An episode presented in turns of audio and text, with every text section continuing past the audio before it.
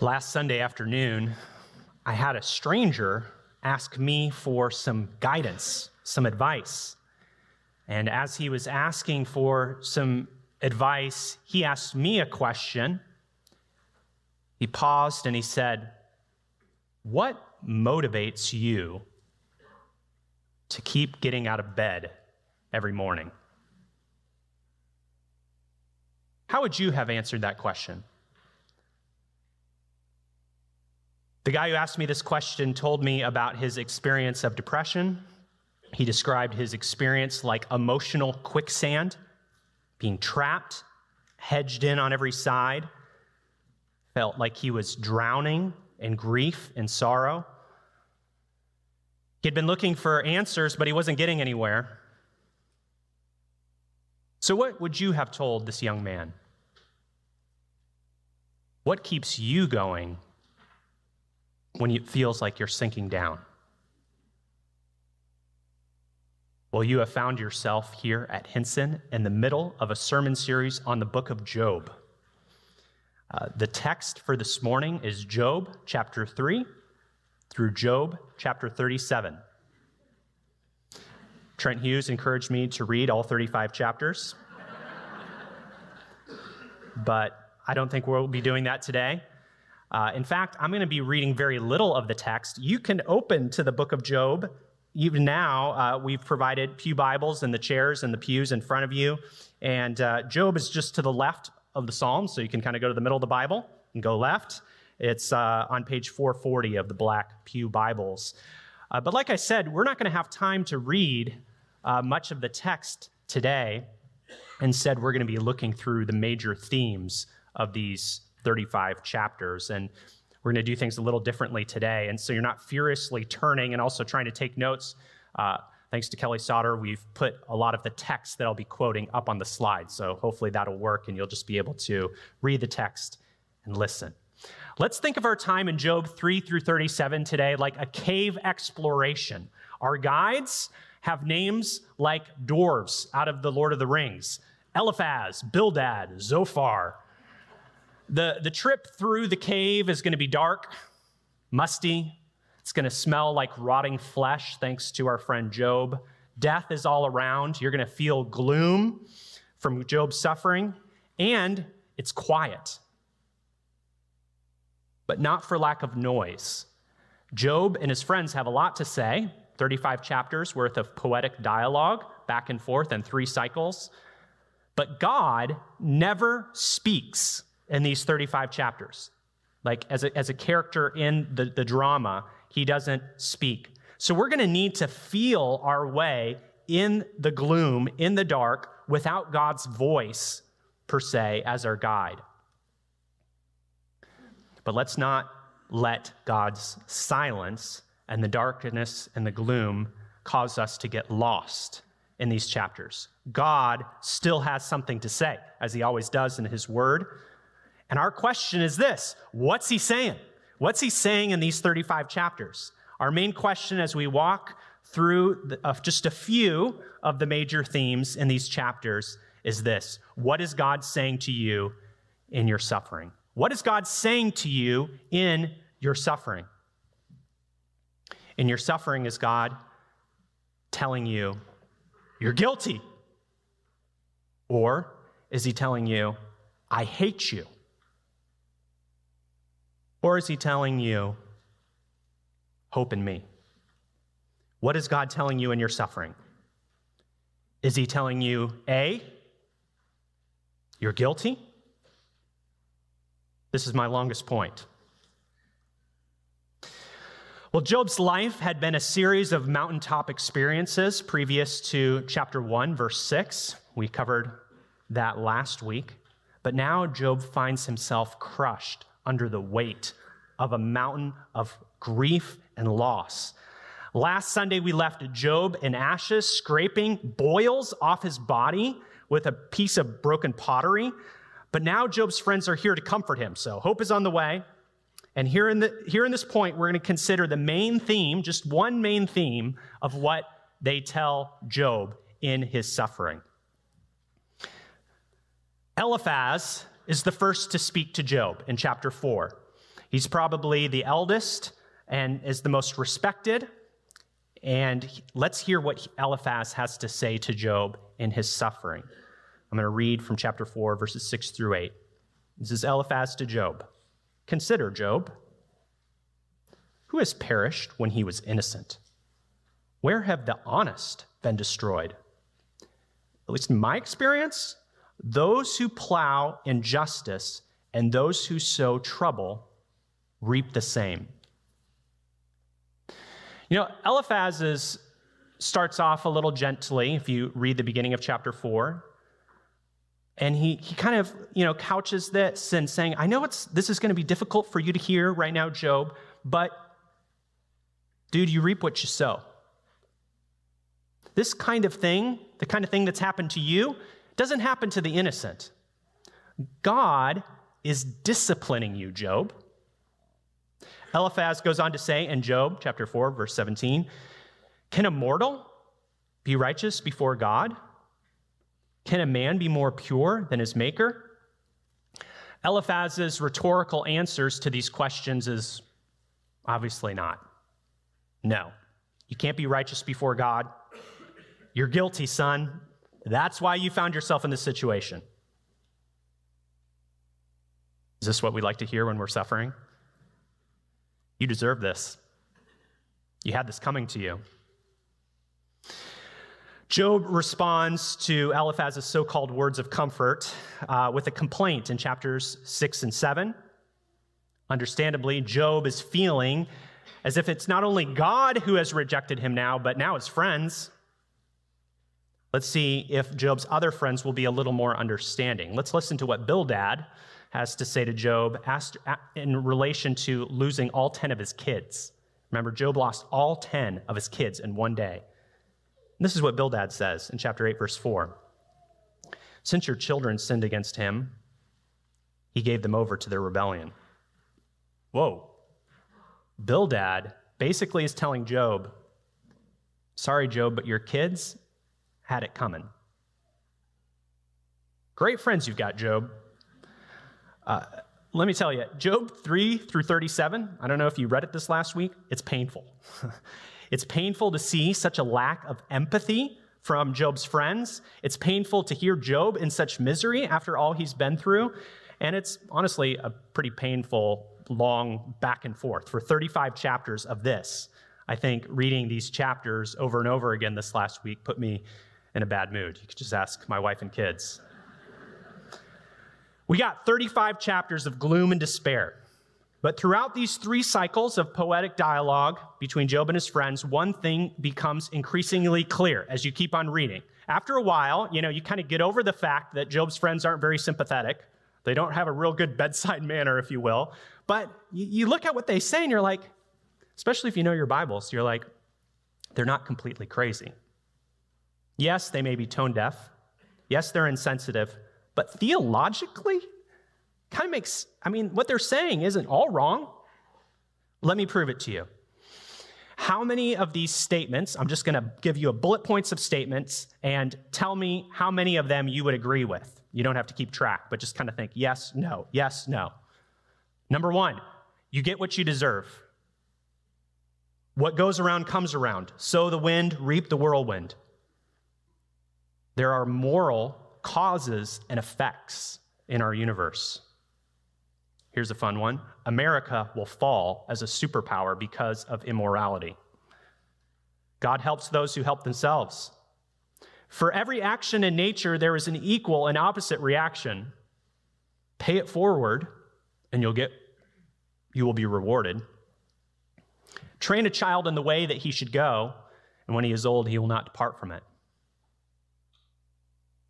If you could say yes to a number of those statements, you don't have all that different of a worldview than Eliphaz, Bildad, and Zophar. You think a lot like Job's friends about how the world works if you were able to say yes to a number of those statements. And we shouldn't feel bad. I mean, one of those statements was like directly from the book of Proverbs, another was Newton's third law of motion. Most of those statements are normally true.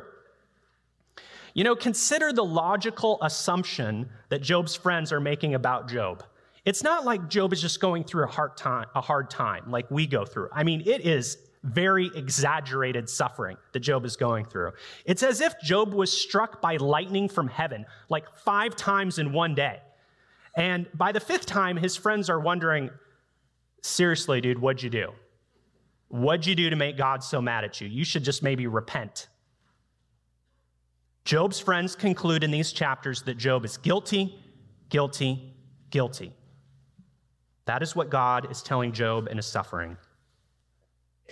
But Job strikes back. Listen to Job's comeback in Job 21, 7 through 13.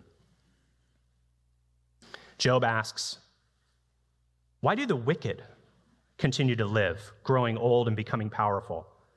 Their children are established while they are still alive, and their descendants before their eyes. Their homes are secure and free of fear. No rod from God strikes them. Their bulls breed without fail. Their cows calve and do not miscarry. They let their little ones run around like lambs. Their children skip about, singing to the tambourine and lyre and rejoicing at the sound of the flute. They spend their days in prosperity, and they go down to Sheol in peace. Job says, if it's true that only the wicked, that the wicked are punished, how do we make sense of the prosperity of the wicked.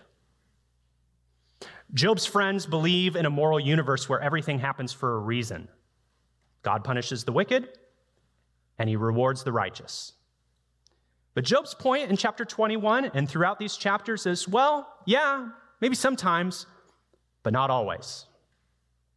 What about all the wicked people who ignore God and live lives of prosperity and ease?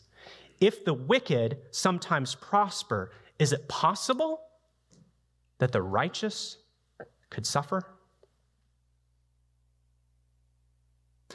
Drawing straight lines between our sin and our suffering puts us in the driver's seat and allows us to make judgments that should be reserved for God.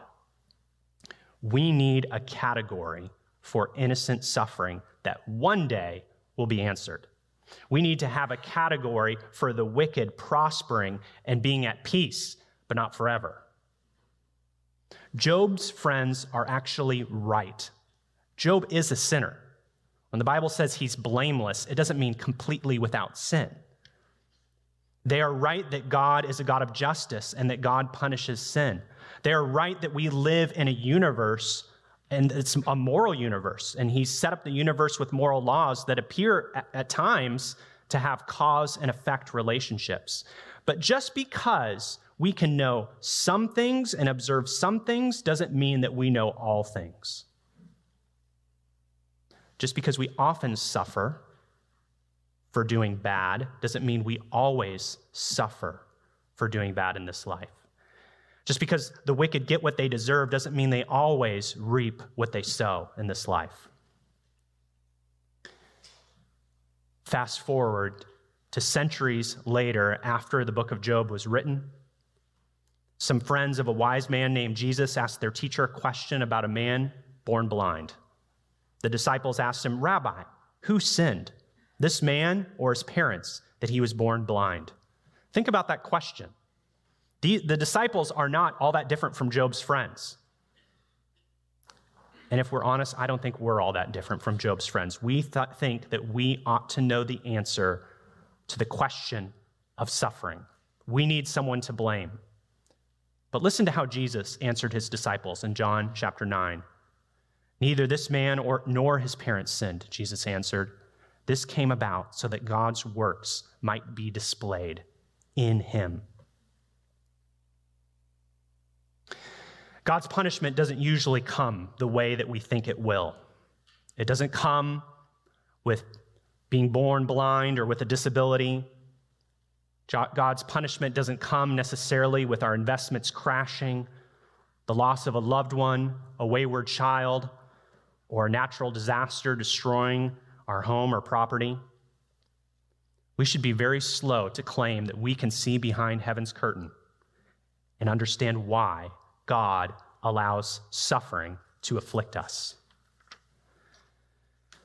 For one, God's timetable is very different than ours.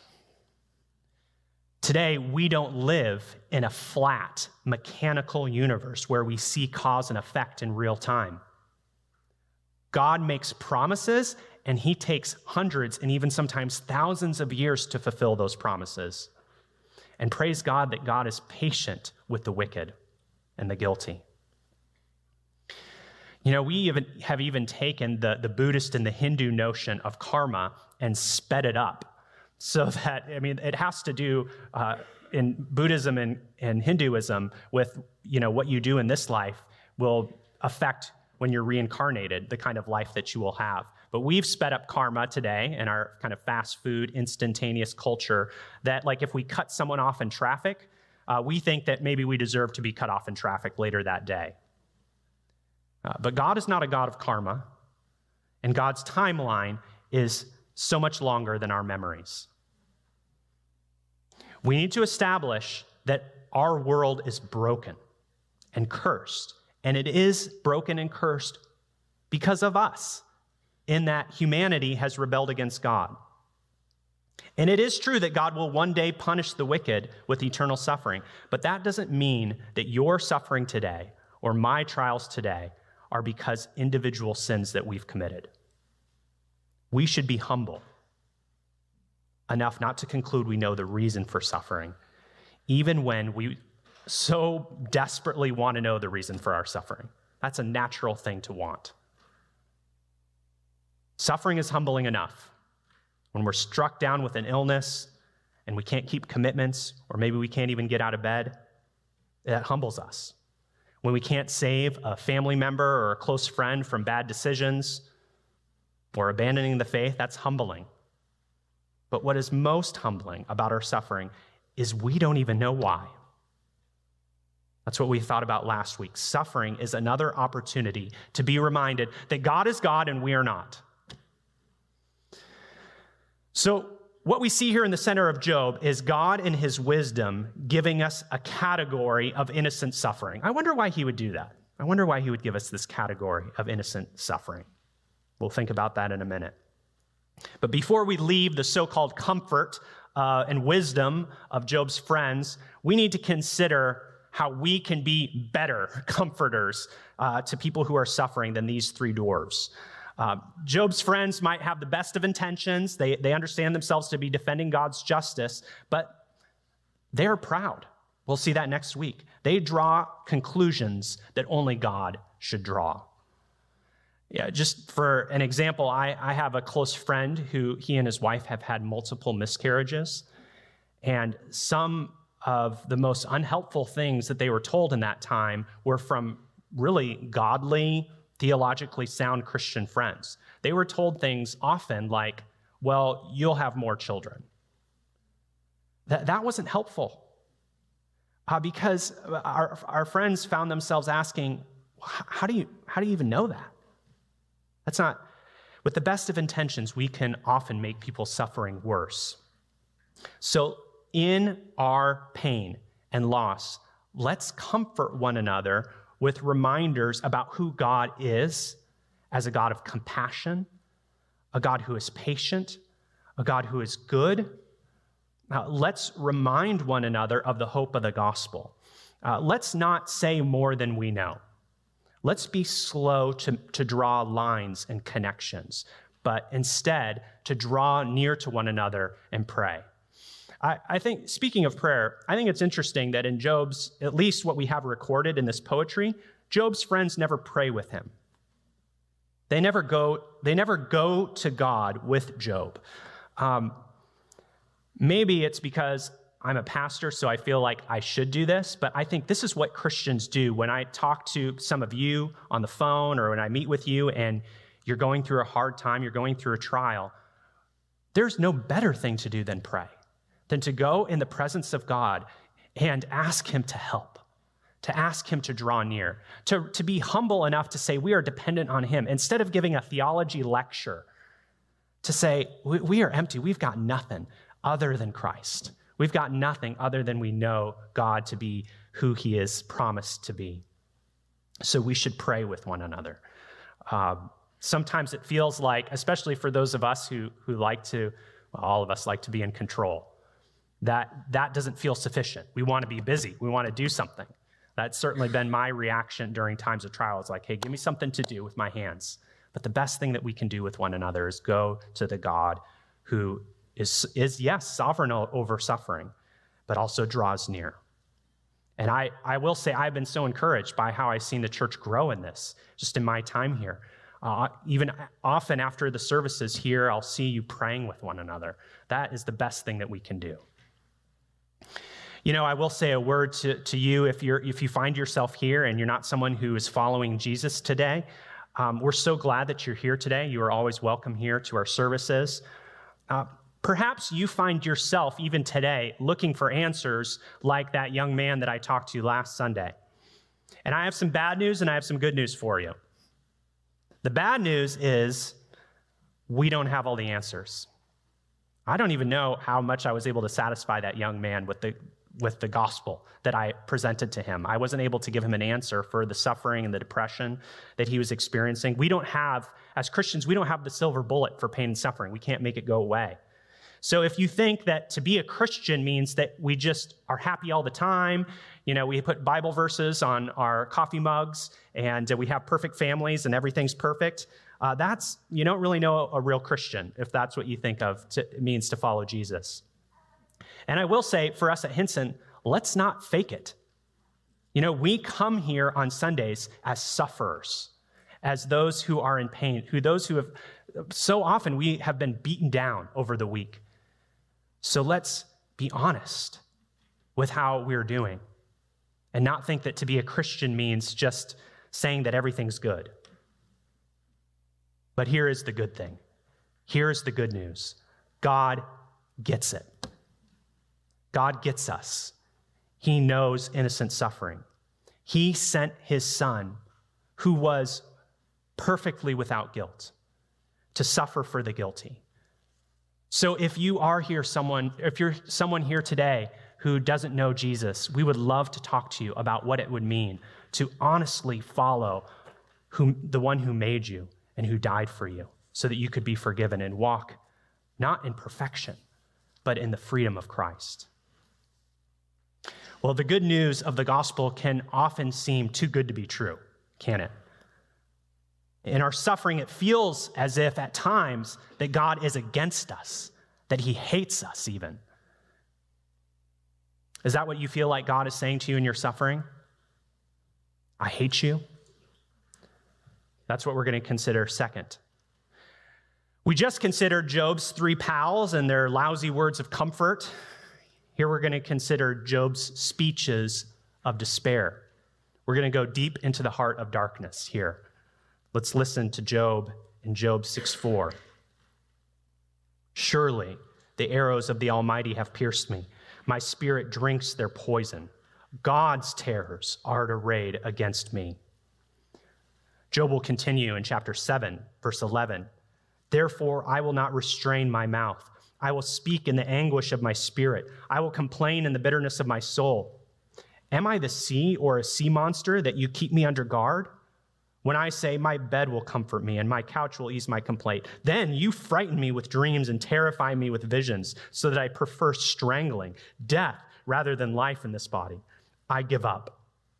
I will not live forever. Leave me alone, for my days are a breath. Job keeps going. Chapter 9. Notice who Job thinks has done all this violence to him. He batters me with the whirlwind and multiplies my wounds without cause. He doesn't let me catch my breath, but fills me with bitter experiences. That he is God. Job feels like God is his terrible adversary. Job had worshiped God back in chapters 1 and 2.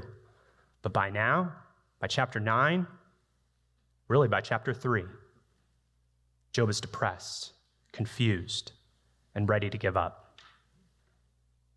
Job's despair continues. I said we're going to go into the heart of darkness. Listen to Job's despair later in chapter 9. Though I am blameless, I no longer care about myself. I renounce my life. It is all the same. Therefore, I say, He destroys both the blameless and the wicked. When catastrophe brings sudden death, he mocks the despair of the innocent. The earth is handed over to the wicked. He blindfolds its judges. If it isn't he, then who is it? Job feels like God is mocking him in his misery. He calls himself blameless, like what I said earlier is he's not saying that he's sinless, but that he's been a man of integrity. And it seems that God has ordered the universe now, at least in Job's experience, that there's, there's no justice and then therefore no peace for him. The judges have been blindfolded, and God is the one who's responsible. Job wonders, why am I being treated like a sinner in the hands of an angry God? We should all acknowledge that even though we have never, none of us have ever experienced quite the suffering, the calamity that came on Job so suddenly, the way that Job speaks in these chapters, I would say that most of us understand. Whether you've lost a child, just a close friend, a parent, your health, your job, it can feel like God is against us in those times. You know, a few years ago, Ashley and I had this experience. We were trying to help someone, and it totally backfired. Uh, we were met with explosive anger, unlike any we had ever experienced. It was so disorienting. And even some of our friends told us, well, it's kind of your fault. Would have been easy for us to conclude at that time that God was against us, that he was angry with us, that he even hated us. But our experience and our feelings aren't a very good indication of how God feels about us. In fact, how you think God feels about you says more about you, us, than it does about God. You know, we're, we're warped by the lies that we tell ourselves about ourselves, others, and God. So, who will rescue us from our introspection? How do we get help when we feel like God is against us? What's the solution? Suffering is isolating. It, it, alienates us from, from God and others. When we're suffering, sometimes the last thing that we want to do is be in fellowship with God, to draw near to Him in His Word or with His church, with one another, to pray. And that's when the church needs to get to work. We shouldn't be annoyingly persistent in pursuing one another. There is time to give one another space, but we need to be present in suffering with each other. We need to draw near. We need to not correct one another's, uh, like when it feels like when someone's expressing that they feel like God hates them, we don't necessarily give them a theology lecture at that point. But we understand. I think all of us have had that experience where we feel like God is angry at us. You know, I, again, I have seen this church grow so much in knowing how to lament with one another, to care for one another. I've been so encouraged that even years after, say, Bill Fransky's accident, the church continues to draw near to the Franskys, to serve them, to pray for them, to love them. So, who are you going to come alongside, even this week? We all know people who are suffering. Even in our suffering, we are called to draw near to other sufferers. And you don't need to be a theologian. Actually, that was like the problem with Job's friends. They thought they knew all the answers. You don't need to know all the answers. They claimed, these friends claimed to know too much. We need people around us to remind us who God is and that because of Christ, he is not against us, but he is for us. So, the book of Job we see helps us, it cautions us from looking inward to our feelings or around us, to our circumstances, to conclude how God feels about us. Sometimes God treats his friends with silence. and we can feel like God is ghosting us, He's ignoring us. That's how Job interpreted uh, what God was saying to him in his suffering. But we actually know how God feels about Job. We considered that last week. God tells us how he feels about Job in uh, Job chapter 1 and 2. In Job 1 and 2, God calls Job my servant, a term of high honor. He says, No one on earth is like him. Job, uh, God is bragging on Job. He's a, a man of perfect integrity who fears God and turns away from evil. But the problem for Job was that he didn't know that. He couldn't see into heaven's courtroom. But we know that. Job is left on earth in silence and suffering. All he could feel was what he thought was poison, poisonous arrows, who he thought was from God, coursing through his bloodstream. You know, and we keep on reading and we see that Job wants nothing more than to die. And maybe you felt that way too in your pain. But remember, your pain today is not evidence of God's displeasure with you. We cannot see into heaven's courtroom. Just as we shouldn't draw straight lines between our guilt and our suffering, we must not draw lines, straight lines between our suffering and how we think God feels about us. We must not automatically conclude that God is angry with us even if it feels that way. So, what is God saying to you in your suffering? Is He telling you that you're guilty? Is He saying, I hate you? Or is He saying something else? We have explored the darkness of Job's despair and his friend's so called comfort, but is there any hope for Job? This is where we're going to turn in our third and final point. What is God saying to you in your suffering? He's saying, Hope in me. You know, Job's friends and, his, and Job's feelings made him feel like a lost man in a cave, about to go insane in the darkness. But Job isn't completely lost. Listen to Job chapter 9, verses 32 through 35.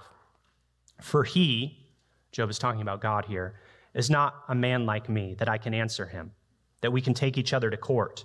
There's no mediator between us to lay his hand on both of us. Let him take his rod away from me, so his terror will no longer frighten me. Then I would speak and not fear him. But that is not the case. I am on my own.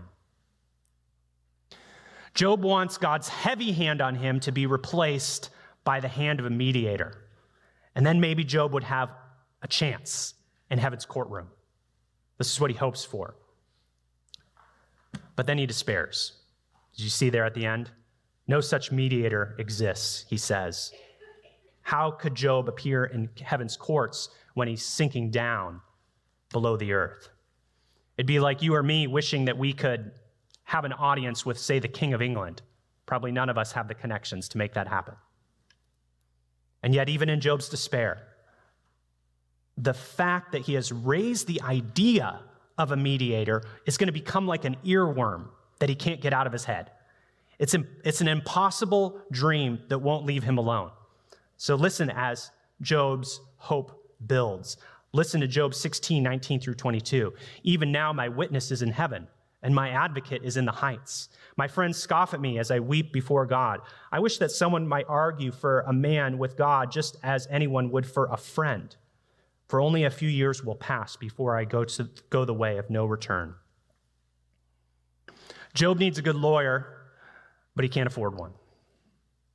Soon Job knows that he will go the way of no return. His case will be left untried. But even though Job knows that his end is coming, his hope is rising. His impossible dream has become a desperate hope. And hope gives life to this. Listen to Job 19, 25 through 27. But I know that my Redeemer lives and at the end he will stand on the dust. Even after my skin has been destroyed, yet I will see God in my flesh. I will see him myself. My eyes will look at him and not as a stranger. My heart longs within me. A redeemer was usually a family member who would stand by you if you were wrongly accused, who would defend your cause. If you were murdered, a redeemer would see that your family would get justice and that that murderer was punished. A redeemer does for Job what Job cannot do for himself. A redeemer is a champion, a vindicator, a savior. Did you notice Job's confidence in these verses? But I know my Redeemer lives. I will see God in my flesh. I will see him myself. My eyes will look at him. What happened to the guy who thought God was against him? I think he's taken those feelings of God being against him and he smashed them to the ground. Notice how Job thinks he will respond when he sees God. I will look at him and not as a stranger. Remember that when Job's friends first saw him in his agony in chapter 2, they didn't recognize him. He looked like a stranger to them. But Job knows no stranger danger with God. Far from seeing God as his enemy or some stranger, he sees God, the Redeemer, as his friend. Job has found his light in the cave. His heart's longing has been found in God, his Redeemer. Seeing him and being vindicated by him is what Job will live for and what he will die believing. How can we share this hopeful confidence in God, our Redeemer? Henson, how can we be like Job and say in the suffering, For I know my Redeemer lives? Well, for one, Next time your feelings are telling you that God hates you and that you are guilty, should put those feelings in their place. Preach the gospel to yourself about God, your Redeemer. Remind yourself of your certain hope that God has done for you what you could never do for yourself. Our confidence is not in ourselves, but in Christ alone.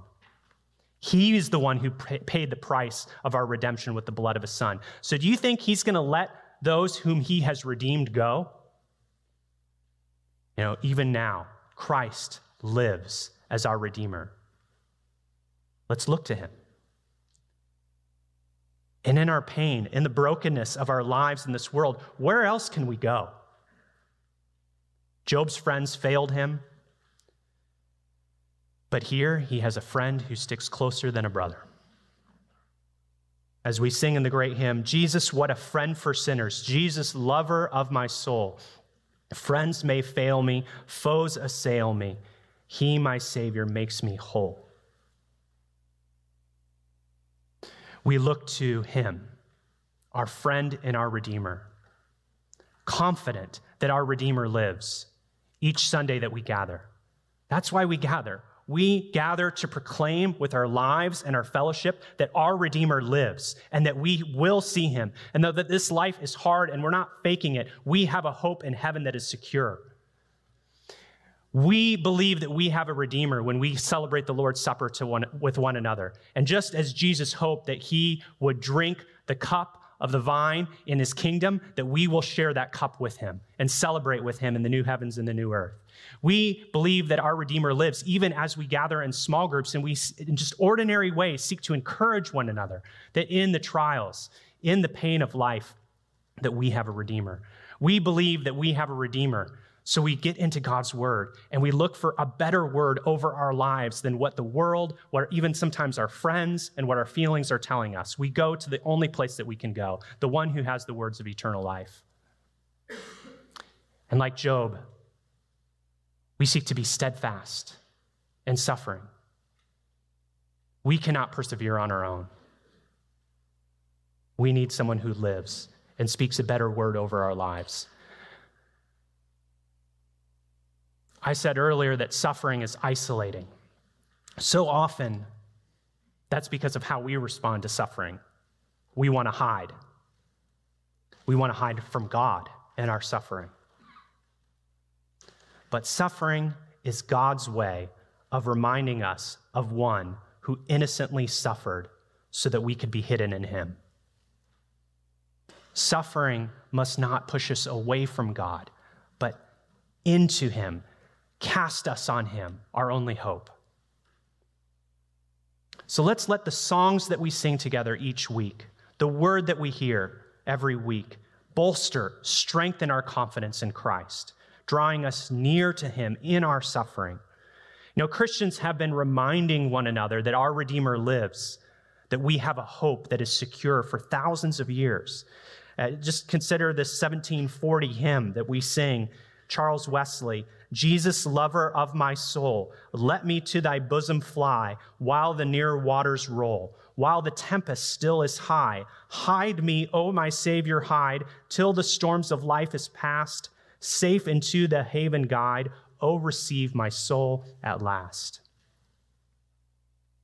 We sing that not to make us feel better, but because it's true. We will know storms in this life. And we think that trouble tells us all kinds of things about ourselves and about God. But regardless of what your trouble is telling you, the cross of Jesus tells us what God really thinks of you. The cross tells us that Satan is defeated. And he is no longer free to accuse us night and day before God's throne. The cross is the sign that suffering, loss, silence, and sin will not have the final word and our Redeemer didn't stay on the cross. As one scholar writes, the Father stood upon Christ's tomb and acted as his Redeemer to vindicate him by resurrection. And this same God will stand upon the grave of every man or woman in Christ to act as our Redeemer. And on the last day, we will stand justified and vindicated before him by grace. Because Christ rose, we have an advocate in heaven who lives to plead for us even now. Heaven came down. Heaven came down and showed us how God really feels about us. So, what is God saying to you in your suffering? God is saying, Hope in me. Look in faith on the broken body and the pierced hands and feet of the Son. He lives for you. So will you live hoping in him? Let's pray. Heavenly Father, we pray that you would give us the confidence to sing, to say over our lives that you, Jesus, alone are our hope in life and death, even when we don't feel that way. Even when others tell us otherwise, even when our circumstances make us feel like we don't want to hear from you.